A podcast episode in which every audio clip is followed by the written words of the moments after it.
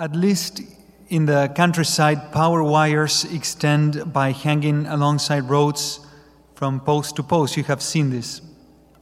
And one of the constant battles that is presented is with the branches and trees that also grow alongside the roads.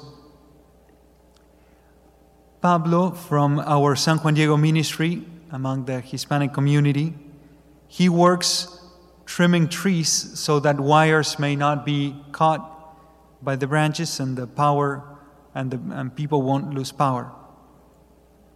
So Pablo spends his whole days, all his days from beginning to end, up on the lift, and he's trimming trees so that power may circulate.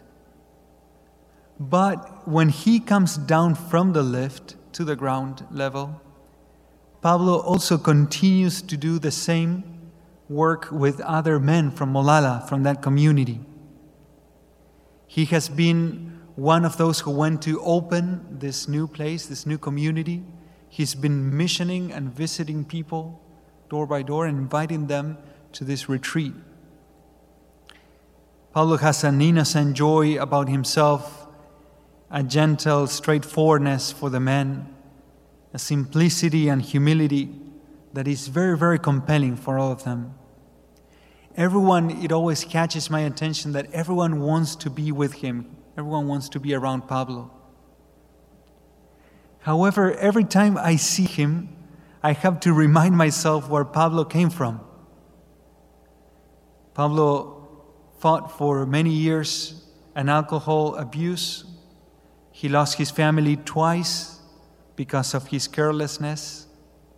And it seemed that there was no hope, no third chance for him, until he encountered Christ and he began to follow him. As a disciple, Pablo has been completely transformed. It's amazing. It seems that there's nothing left of that old man. And I'm sure that internally he fights with many of these things, but you can see from the outside the amazing transformation. It is in those moments when I ask myself, how is this possible? Where does such an amazing and positive change come from? And I think that on the one hand, we look at our lives and those around us, and change seems to be very common. People change all the time.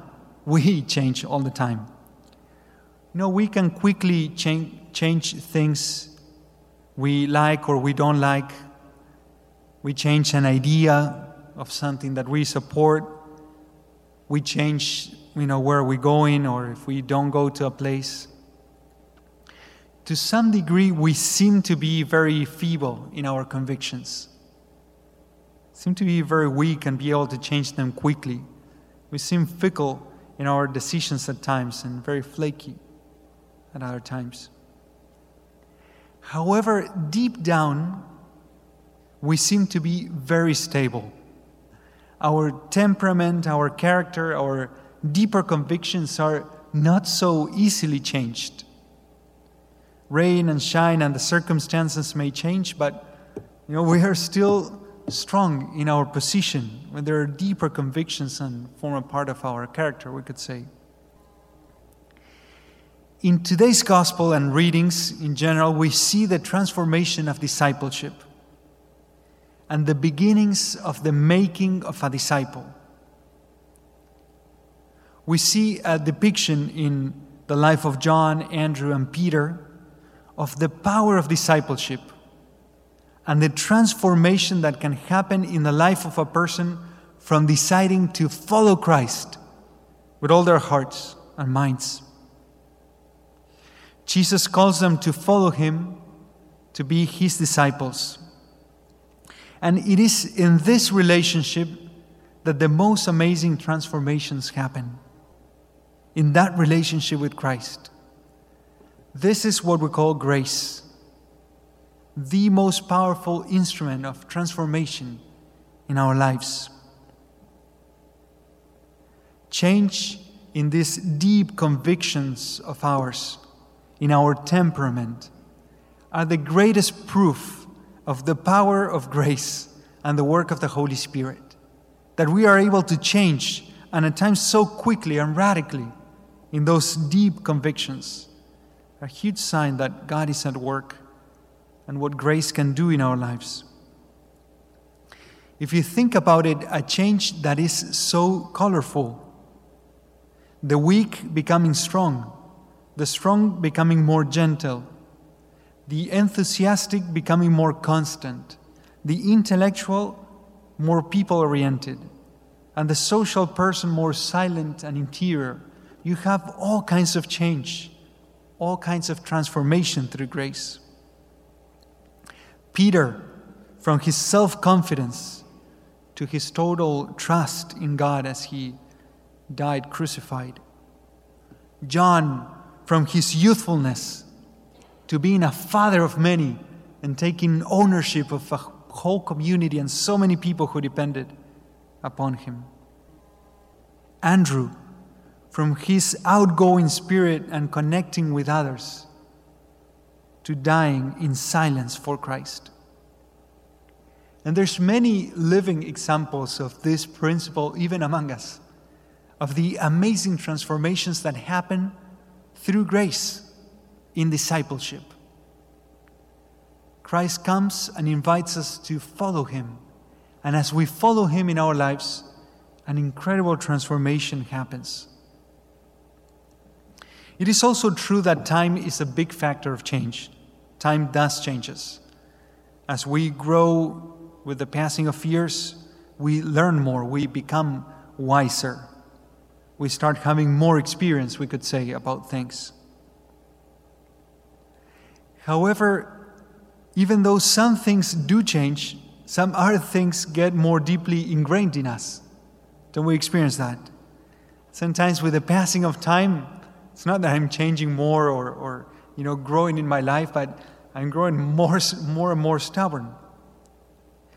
So there's an aspect of that transformation that, of course, is progressive and goes through time, as God also uses those circumstances to continually work in us. And in this regard, I think that change and transformation seems to be very slow. It's a slow, progressive action of grace in our lives. It's continuous, we could say. On the other hand, there's also leaps to that stable line. This continuity of growth, we could say. When God gives a special grace, the person is encouraged by the possible positive outcome of being faithful, and they jump. They go for it.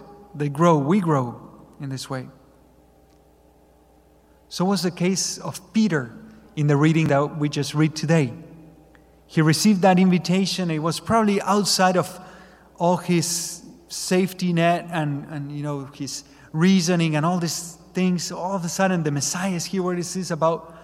But there's something from all his faithfulness, from all his reading of the Scriptures, from everything that he knew. There's something in him that tells him, this is it. This is it. You need to jump. And he goes. And once he goes and meets Christ, his whole life changed. And a big transformation happened in him at that moment.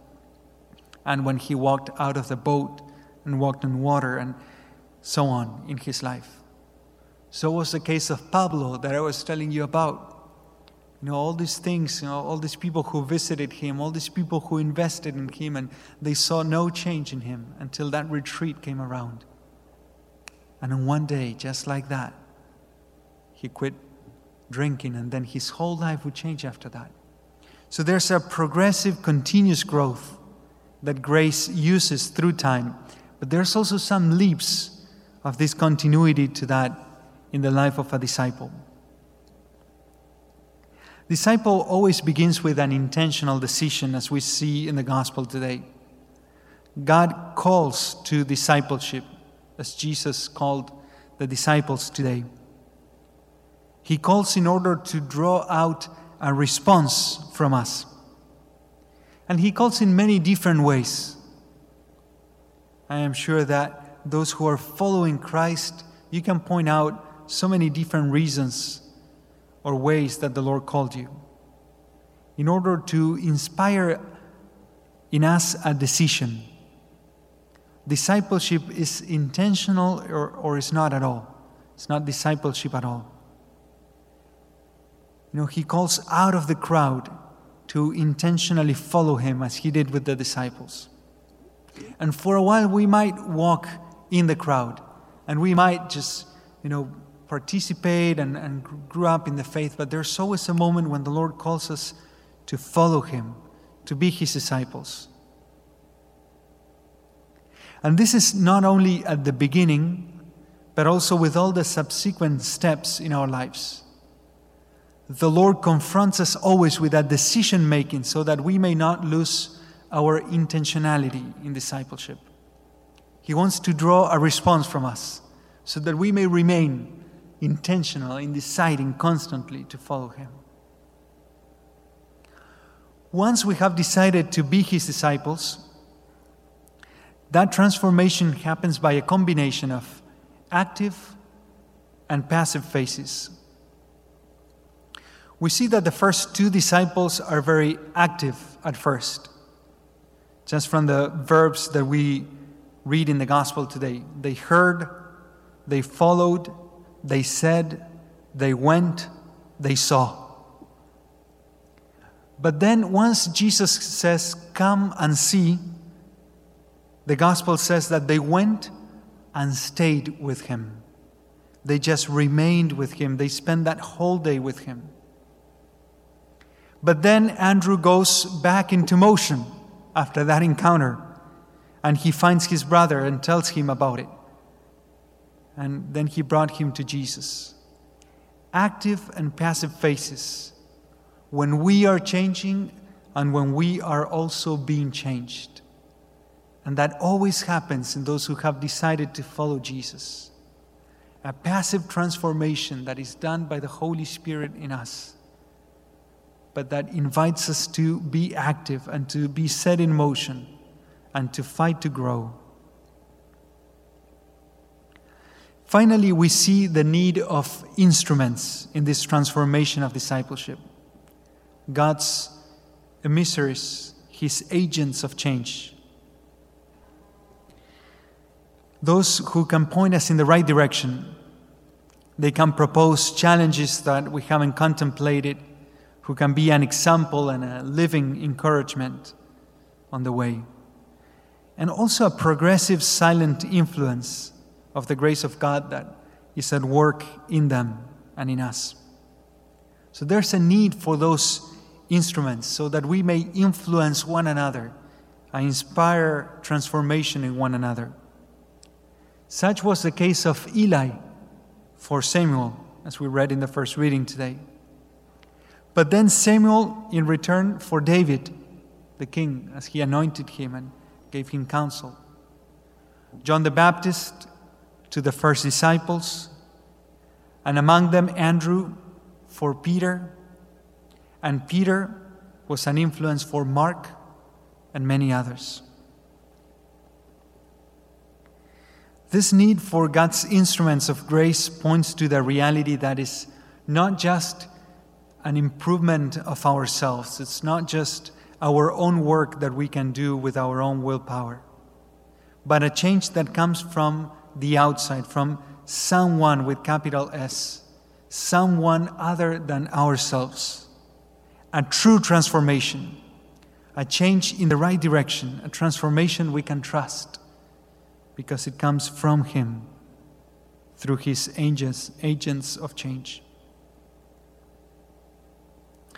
So I think we can draw three conclusions tonight, three things that we can learn from this making of a disciple that Jesus invites us to. In the first place, I think it renews us in hope to listen to this gospel, to listen to this transformation that happens through discipleship. I think it renews us in the hope that we are not stuck, that we can continue to move.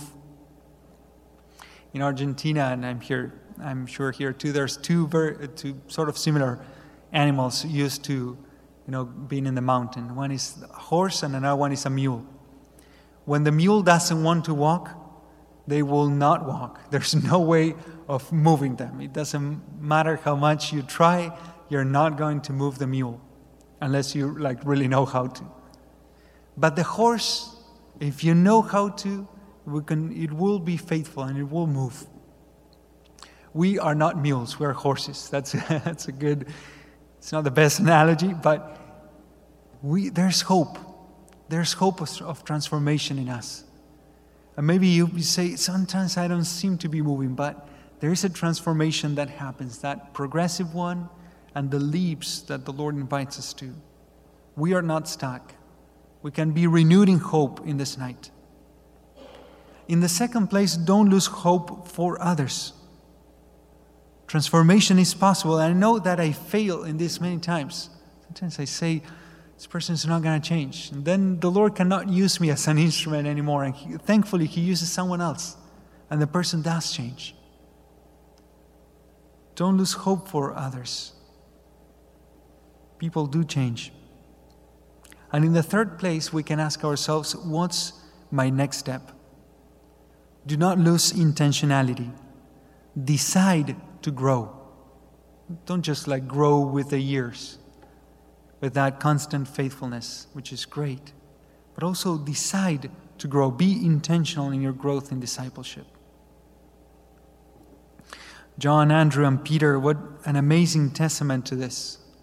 What became of them was an amazing transformation in their lives until they went through such a transformation that they almost transitioned very smoothly into heaven because of the transformation that had happened here on earth.